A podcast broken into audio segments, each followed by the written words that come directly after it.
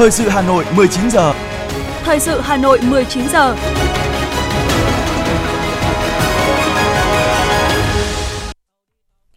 Võ Nam Thu Thảo xin được đồng hành cùng quý vị thính giả trong 30 phút của chương trình thời sự tối nay, thứ tư ngày 22 tháng 2 năm 2023. Những nội dung chính sẽ được đề cập đến trong chương trình. Khai mạc triển lãm Trung tướng Đồng Sĩ Nguyên, dấu ấn con đường huyền thoại. Phó Bí thư Thành ủy, Chủ tịch Hội đồng nhân dân thành phố Nguyễn Ngọc Tuấn khảo sát hiện trường giải phóng mặt bằng đường vành đai 4. Hà Nội chốt thi 3 môn vào lớp 10 năm học 2023-2024. Lượng người cấp đổi giấy phép lái xe tại Hà Nội tăng đột biến. Trong phần tin thế giới có những thông tin, phiên họp Ủy ban đặc biệt về hiến trương Liên Hợp Quốc khai mạc. Nga Trung nhất trí tăng cường hợp tác trong các khuôn khổ đa phương. Sau đây là nội dung chi tiết.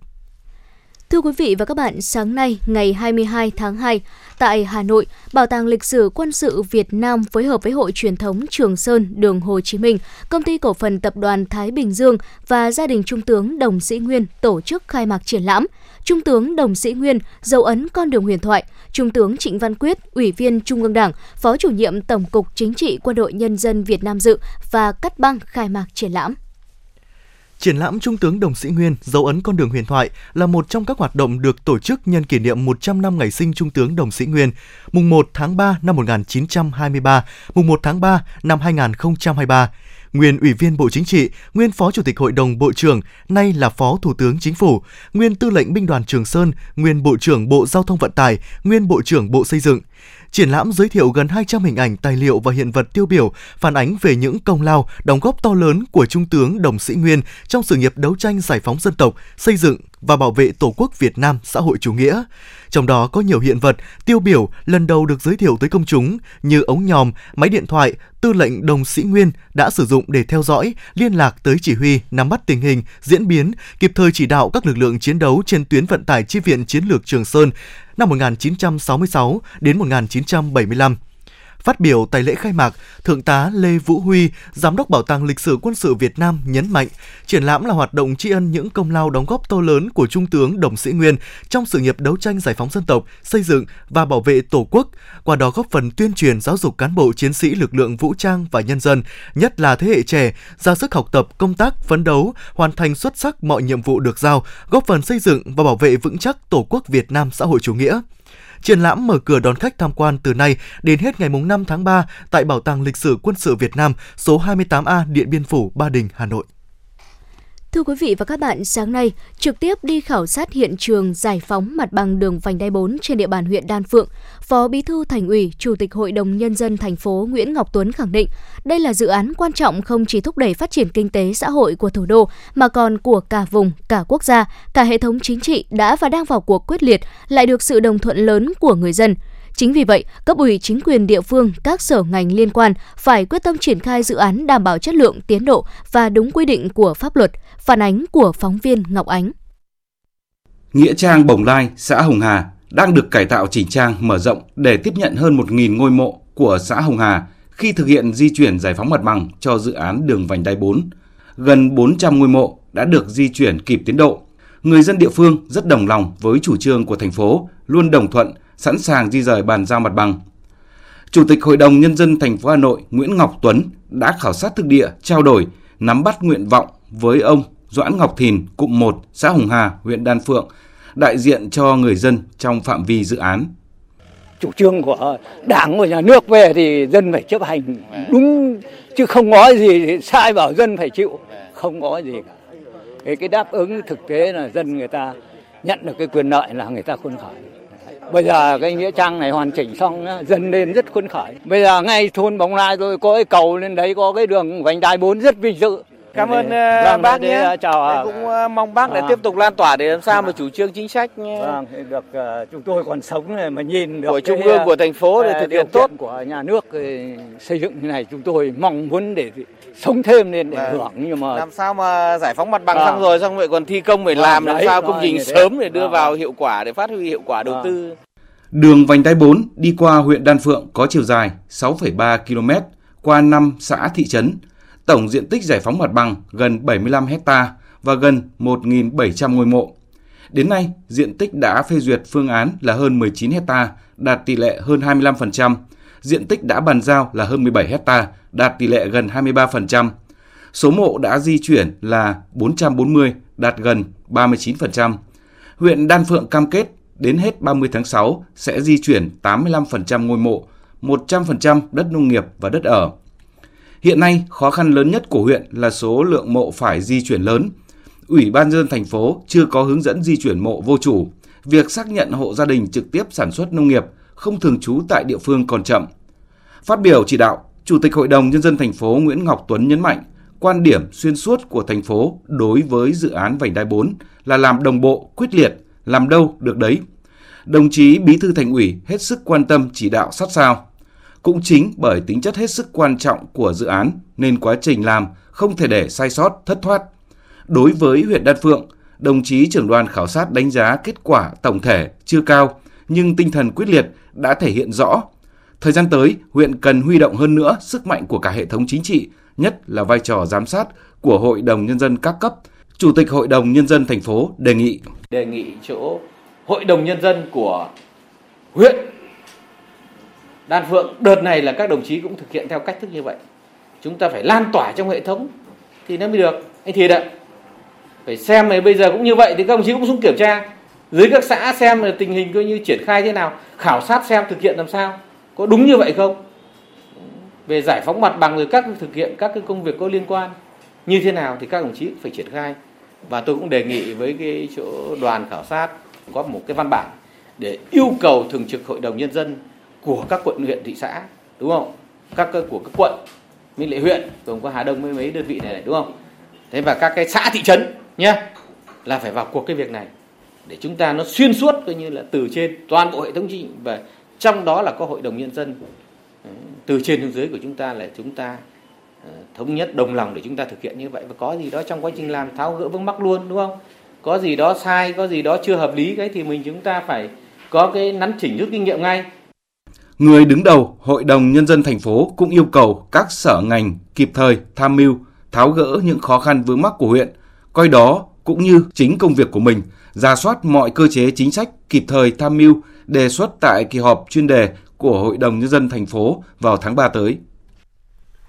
Thưa quý vị, vào chiều nay, Phó Chủ tịch Hội đồng Nhân dân thành phố Phạm Quý Tiên làm trưởng đoàn khảo sát của Thường trực Hội đồng Nhân dân thành phố, khảo sát tiến độ thực hiện dự án đầu tư xây dựng đường vành đai 4 tại huyện Mê Linh. Dự án đầu tư xây dựng đường vành đai 4 đoạn qua huyện Mê Linh dài khoảng 11,2 km, đi qua địa bàn 5 xã, tổng diện tích thu hồi đất khoảng hơn 141 ha, liên quan đến 2.700 hộ dân, chi phí giải phóng mặt bằng khoảng 3.000 tỷ đồng, có 370 ngôi mộ cần di chuyển. Tiến độ đến nay, diện tích đã phê duyệt phương án là hơn 32 ha, chiếm gần 23%, diện tích đã bàn giao là hơn 32 ha, số mộ đã di chuyển là 370, đạt 100%. Kết luận buổi khảo sát, Phó Chủ tịch Hội đồng Nhân dân thành phố Phạm Quý Tiên đánh giá công tác triển khai dự án đường vành đai 4 trên địa bàn huyện Mê Linh được thực hiện quyết liệt với sự vào cuộc đồng bộ của cả hệ thống chính trị. Đây là điều kiện tốt để huyện quyết tâm hoàn thành dự án đúng tiến độ. Trường đoàn khảo sát đề nghị huyện khẩn trương bố trí điểm di rời trường học để học sinh có điểm học mới.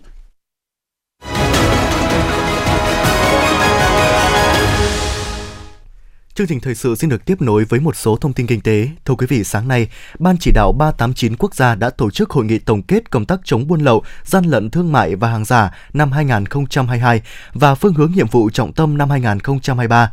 Năm qua, hoạt động mua bán vận chuyển hàng cấm như ma túy, pháo nổ, thuốc lá điếu, động vật hoang dã quý hiếm, buôn lậu, vận chuyển trái phép hàng hóa, gian lận thương mại và hàng giả diễn ra phức tạp tại địa bàn các tỉnh giáp biên. Trên các vùng biển, hoạt động buôn lậu vận chuyển hàng cấm như ma túy, vật liệu nổ, thuốc lá điếu, vận chuyển trái phép các loại hàng hóa như xăng dầu, than khoáng sản, hàng điện tử, điện lạnh, thực phẩm, hàng đông lạnh vẫn tái diễn. Năm 2022, xu hướng mua bán giao dịch qua các sàn thương mại điện tử, các trang mạng xã hội ngày một tăng cao. Đã có 139.758 vụ việc vi phạm bị phát hiện bắt giữ và xử lý, thu nộp ngân sách nhà nước 12.829 tỷ đồng, khởi tố hình sự 642 vụ và bắt 700 120 đối tượng.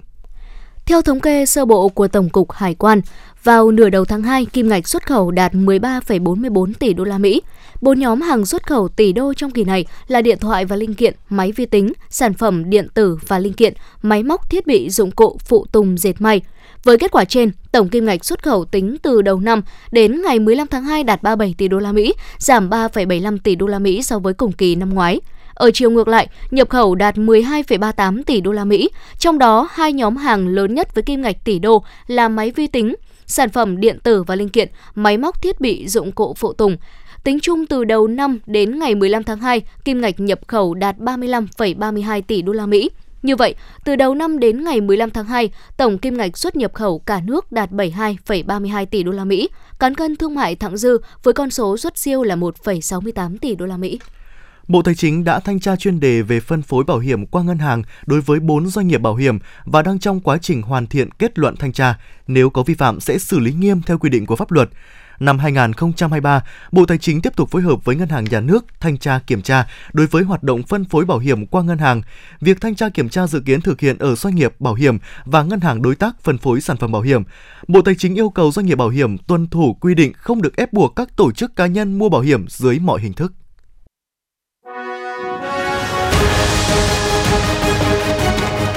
Thời sự Hà Nội, nhanh, chính xác, tương tác cao. Thời sự Hà Nội, nhanh, chính xác, tương tác cao.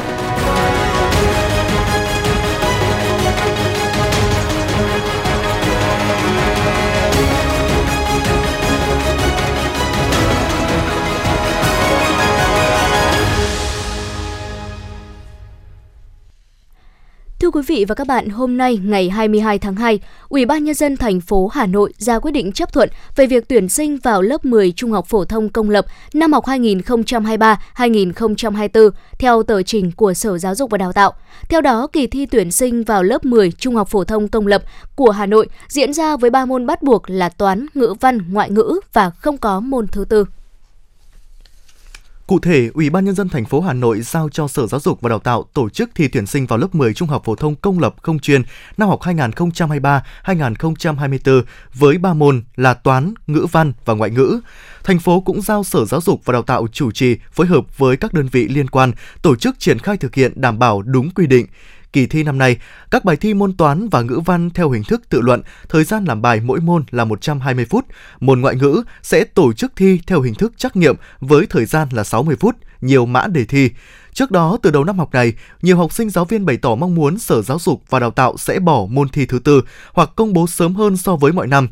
ngày 16 tháng 2, Ủy ban nhân dân thành phố Hà Nội khảo sát trực tuyến lấy ý kiến giáo viên về phương án thi vào lớp 10 năm học 2023-2024 bằng 3 hay 4 môn. Kết quả phần lớn thầy cô giáo chọn phương án thi 3 môn toán, văn, ngoại ngữ vào lớp 10 trung học phổ thông năm học 2023-2024 bởi dịch bệnh COVID-19 khiến lứa học sinh này bị ảnh hưởng nặng nề cả thể chất, tinh thần và kết quả học tập nghỉ học, học online kéo dài, học ngắt quãng, học song song trực tuyến trực tiếp, rồi lại nhiều em mắc COVID-19 phải đi cách ly điều trị. Việc thi ba môn sẽ giảm áp lực cho cả thầy và trò. Cô giáo Lương Thị Thanh Bình và cô giáo Hoàng Thị Ngọc Anh, trường Trung học cơ sở Lương Thế Vinh Hà Nội chia sẻ. Các con học thì đến năm nay khóa này mình phải dạy lại rất nhiều, các con từ lớp 6, 7, 8. Cho nên cái khối lượng kiến thức quá nặng đến cô và trò cũng đều vất vả. Học rất là áp lực mình phải tăng cường và dạy uh, cho các con dạy tất cả lại chi tiết những cái gì các con cần trên các cô phải bổ sung kịp thời để các con nắm bắt được để đi thi. Đối với các em thì thi 3 môn hay 4 môn thì cũng vẫn là một cái áp lực. Quan trọng là cái việc mà các em phải biết phân bố thời gian. Ờ, rồi là có những cái kế hoạch học tập hợp lý thì mình có sẽ có đạt kết quả tốt trong kỳ thi thôi. Chị Nguyễn Thu Hương, phụ huynh có con chuẩn bị thi lớp 10 tại quận Cầu Giấy cho biết, chị và gia đình mong mỏi nhiều tháng qua rồi cũng đến ngày được như ý nguyện, đó là bỏ bớt môn thi thứ tư trong kỳ thi lớp 10. Theo chị Thu Hương, kỳ thi vào lớp 10 vốn rất áp lực và cạnh tranh. Tâm lý thường gặp là con học khá giỏi sẽ đặt mục tiêu đỗ nguyện vọng 1 vào trường tốt đầu, còn lại hầu hết gia đình mong con em có chỗ học ở trường công lập. Việc thi ba môn giúp các con giảm áp lực và tập trung vào học ba môn vốn được cho là môn chuyên sâu trong toàn khóa học. Có cái chính sách giảm bớt cái môn này thì cũng là bớt đi một phần nào áp lực cho các con. Mình cũng phân tích cho con này, cái này thì may may với tất cả mọi người và rủi cũng rủi với tất cả mọi người, con vẫn phải tự học. Là học sinh tham dự kỳ thi tuyển sinh vào lớp 10 năm nay, em Phạm Ngọc Hải, học sinh lớp 9 trường Trung học cơ sở Bế Văn Đàn, quận Đống Đa cho biết, Thực sự em đã vô cùng lo lắng và căng thẳng trước kỳ thi tuyển sinh vào lớp 10. Vì vậy, việc chỉ phải làm 3 bài thi giúp em và các bạn cảm thấy bớt áp lực để tập trung ôn luyện thật tốt cho kỳ thi này. Việc ôn thi nó sẽ được bo tròn trong 3 môn toán văn Anh thì cháu cũng cảm thấy nhẹ nhẹ hơn vì cái việc cái áp lực mà thi vào 10 nó cũng đỡ hơn một phần nên là cũng ôn tập được à, rõ ràng hơn. Theo thống kê của Sở Giáo dục và Đào tạo Hà Nội, số học sinh lớp 9 năm học 2022-2023 khoảng hơn 100.000, nhiều hơn năm ngoái vài trăm em. Vì thế, chỉ tiêu công lập dự kiến cũng giữ ổn định, đáp ứng khoảng hơn 60% số thí sinh đăng ký dự thi, còn lại là chỉ tiêu các trường công lập tự chủ, ngoài công lập, giáo dục nghề nghiệp, giáo dục thường xuyên. Thưa quý vị, kỳ thi chọn học sinh giỏi cấp quốc gia trung học phổ thông năm học 2022-2023 sẽ diễn ra trong 2 ngày, 24 và 25 tháng 2. Đại diện Bộ Giáo dục và Đào tạo cho biết, dự kiến có 69 đơn vị đăng ký dự thi với 4.589 thí sinh tham gia dự thi. Các khâu tổ chức thi được thực hiện chặt chẽ nghiêm túc. Đến thời điểm này, công tác chuẩn bị cho kỳ thi đã hoàn tất. Theo kế hoạch, dự kiến giữa tuần tháng 3 tới, Bộ Giáo dục và Đào tạo sẽ công bố kết quả thi. Những học sinh có kết quả tốt nhất sẽ được chọn tham gia kỳ thi chọn các đội tuyển Olympic Việt Nam dự thi khu vực và quốc tế diễn ra trong 3 ngày, mùng 6, mùng 7 và mùng 8 tháng 4 năm nay và kỳ thi vật lý và tin học châu Á Thái Bình Dương diễn ra trong tháng 5 năm nay, các kỳ thi Olympic quốc tế trong tháng 7 và tháng 8 của năm nay.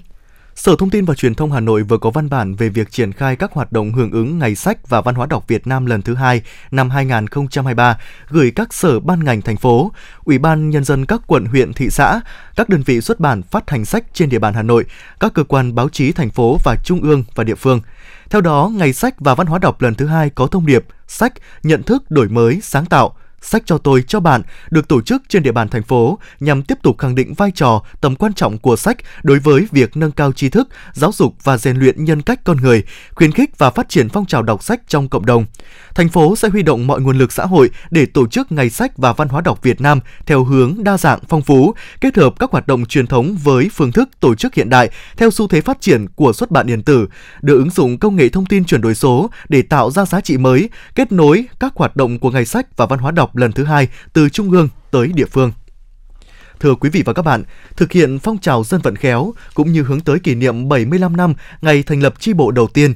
15 năm ngày xã lên phường, Hội cựu chiến binh phường Trung Sơn Trầm, thị xã Sơn Tây đã bàn giao công trình tranh bích họa gửi tặng cô và trò trường tiểu học Trung Sơn Trầm.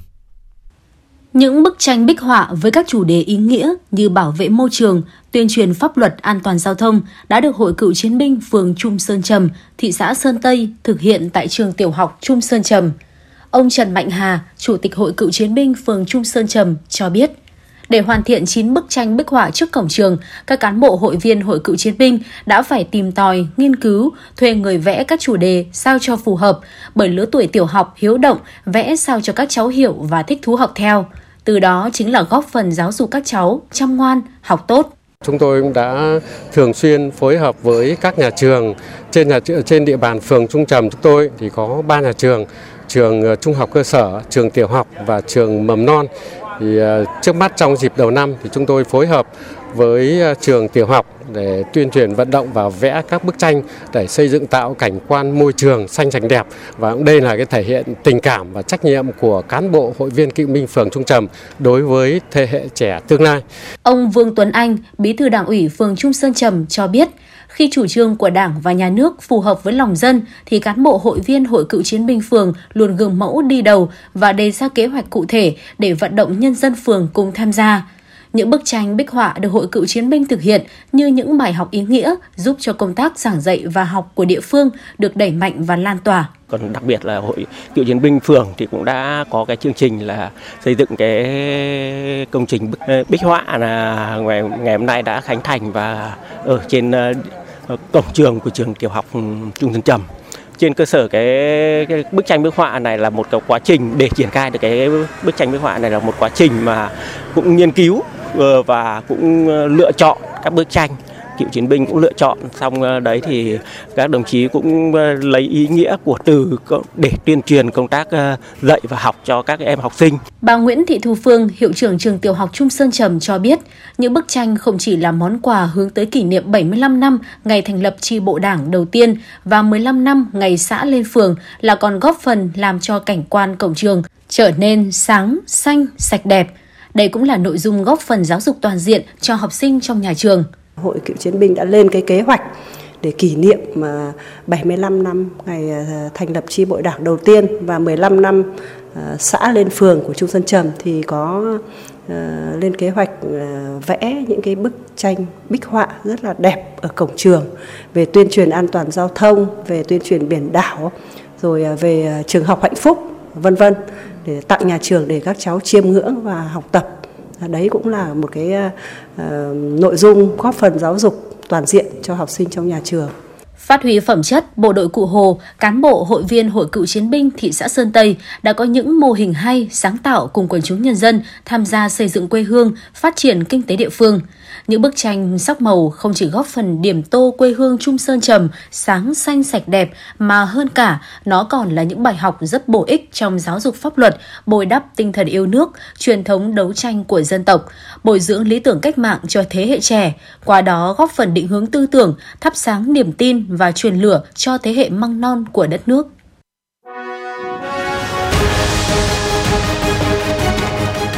FM90 cập nhật trên mọi cung đường. FM 90 cập nhật trên mọi cung đường.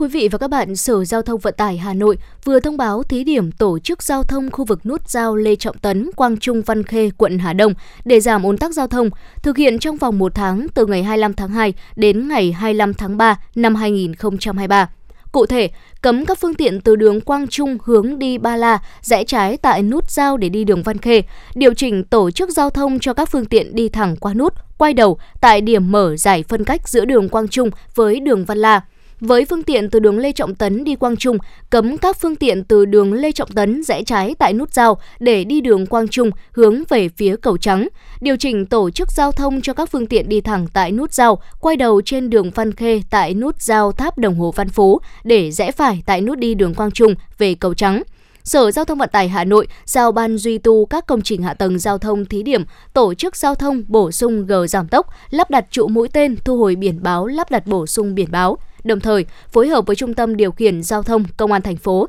điều chỉnh chu kỳ đèn tín hiệu giao thông.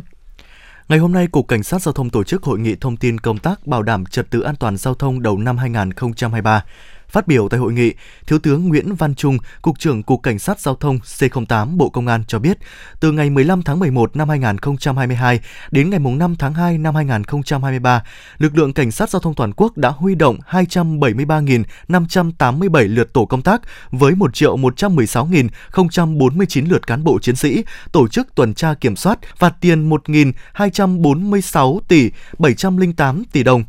Tước giấy phép lái xe 121.071 trường hợp, tạm giữ 9.048 ô tô, 1.175.781 mô tô, 21 phương tiện thủy. Về chuyên đề nồng độ cồn đã xử lý 117.381 trường hợp, phạt tiền 543 tỷ 255 triệu đồng so với cùng thời kỳ xử phạt tăng 20.804 trường hợp, xử lý 19.559 trường hợp xe tải cơi nới thành thùng, trở quá trọng tải quy định. Từ ngày 15 tháng 11 năm 2022 đến ngày 5 tháng 2 năm 2023, cả nước đã xảy ra 2.515 vụ tai nạn giao thông, làm chết 1.458 người, bị thương 1.745 người, giảm 103 vụ, tăng 48 người chết, giảm 137 người bị thương so với cùng kỳ. Thưa quý vị, theo kế hoạch đã đề ra trong tối nay, Phòng Cảnh sát Giao thông Công an thành phố Hà Nội sẽ triển khai gần 10 tổ công tác cắm chốt ở các địa bàn có đông phương tiện giao thông qua lại trên địa bàn Hà Nội để thực hiện các biện pháp nghiệp vụ kiểm tra nồng độ cồn. Các tổ công tác này sẽ triển khai đội hình từ 19 giờ 30 phút và sẽ làm nhiệm vụ tới đêm khuya phóng viên Đài Phát thanh Truyền hình Hà Nội sẽ có mặt để tìm hiểu trực tiếp về hoạt động của tổ công tác cũng như ghi nhận ý thức chấp hành của pháp luật người tham gia giao thông. Chương trình sẽ được truyền hình trực tiếp lúc 20 giờ 45 phút trong bản tin 141 trên kênh 1 Truyền hình Hà Nội và trên các fanpage nền tảng số HTV, Đài Hà Nội và FM 90. Mời quý vị thính giả cùng theo dõi.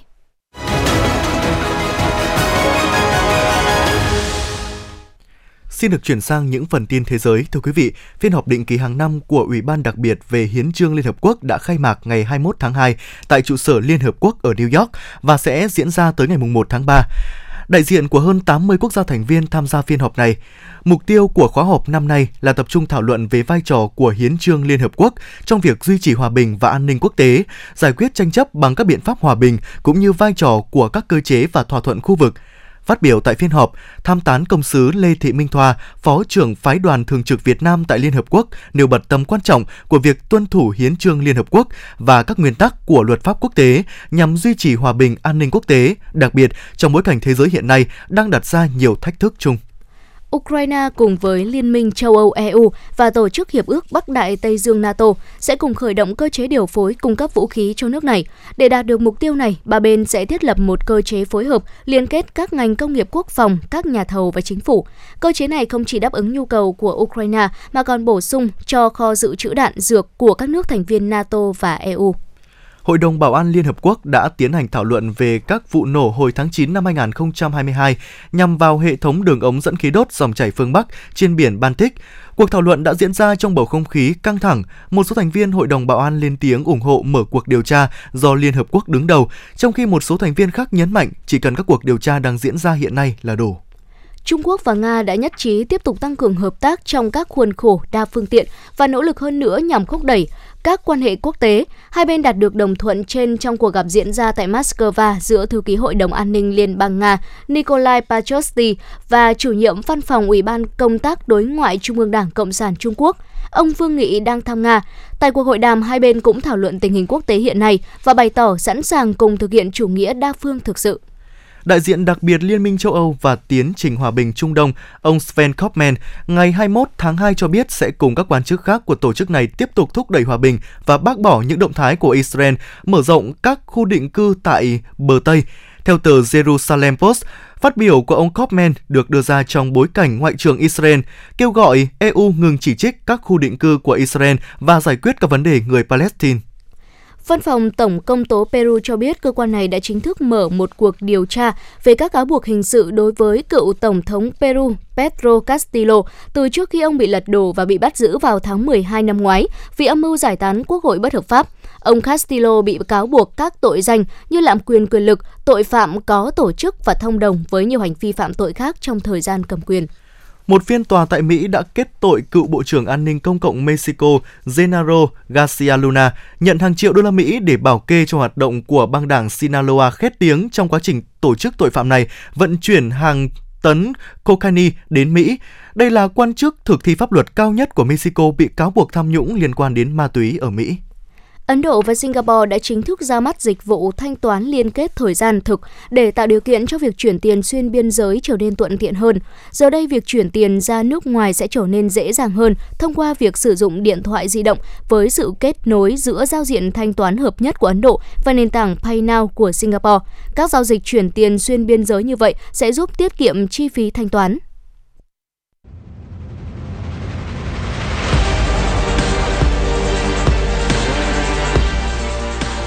Bản tin thể thao. Bản tin thể thao.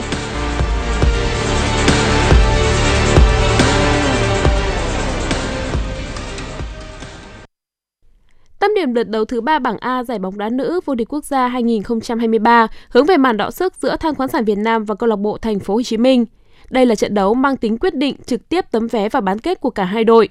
Phút 18, tiền vệ Nguyễn Thị Vạn mang về bàn mở tỷ số cho Than khoáng sản Việt Nam – để thui trước, thành phố Hồ Chí Minh buộc phải dồn toàn bộ đội hình sang phần sân đối phương nhằm tìm kiếm bàn gỡ. Thế nhưng khi hàng công chưa kịp bùng nổ thì hàng thủ đã liên tục mắc sai lầm. Phút 72, thang khoáng sản Việt Nam tổ chức tấn công rất hay bên phía cánh phải. Đường căng ngang của Trúc Hương tạo điều kiện cho Nguyễn Thị Vạn chuyền bóng tinh tế trước khi Thùy Dung dứt điểm dễ dàng nâng tỷ số lên thành 2-0. Khoảng thời gian còn lại là không đủ để đoàn quân của huấn luyện viên Kim Chi có thể xoay chuyển thế trận. Thua cách biệt 0-2, câu lạc bộ Thành phố Hồ Chí Minh tụt xuống vị trí thứ ba trên bảng xếp hạng và chính thức trở thành cựu vương của giải đấu. Tiếp đón Real Madrid trong khuôn khổ lượt đi vòng 1-8 Champions League, Liverpool bất ngờ vươn lên dẫn trước 2-0 nhờ các bàn thắng của bộ đôi Darwin Nunes và Mohamed Salah chỉ sau 14 phút bóng lăn. Việc có hai bàn thắng sớm đã giúp người hâm mộ Scop nghĩ đến một kết quả trong mơ dành cho đội nhà. Tuy nhiên, đó lại là tất cả những gì mà Lữ đoàn đỏ làm được trước khi phải đón nhận cú sốc. Bản lĩnh của nhà đương kim vô địch đã giúp Real Madrid nhanh chóng đưa trận đấu về thế cân bằng trước khi khép lại hiệp thi đấu đầu tiên. Chưa dừng lại ở đó, sang hiệp 2, cú đúp của Benzema và pha lập công của Militao đã chấm dứt mọi hy vọng có điểm của đội bóng nước Anh.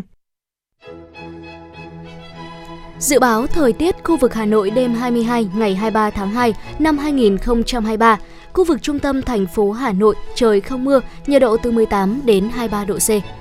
Quý vị và các bạn vừa nghe chương trình thời sự của Đài Phát thanh và Truyền hình Hà Nội, chỉ đạo nội dung Nguyễn Kim Khiêm, chỉ đạo sản xuất Nguyễn Tiến Dũng, tổ chức sản xuất Vương Truyền, đạo diễn Kim Oanh, phát thanh viên Võ Nam Thu Thảo cùng kỹ thuật viên Duy Anh phối hợp thực hiện. Xin chào và hẹn gặp lại.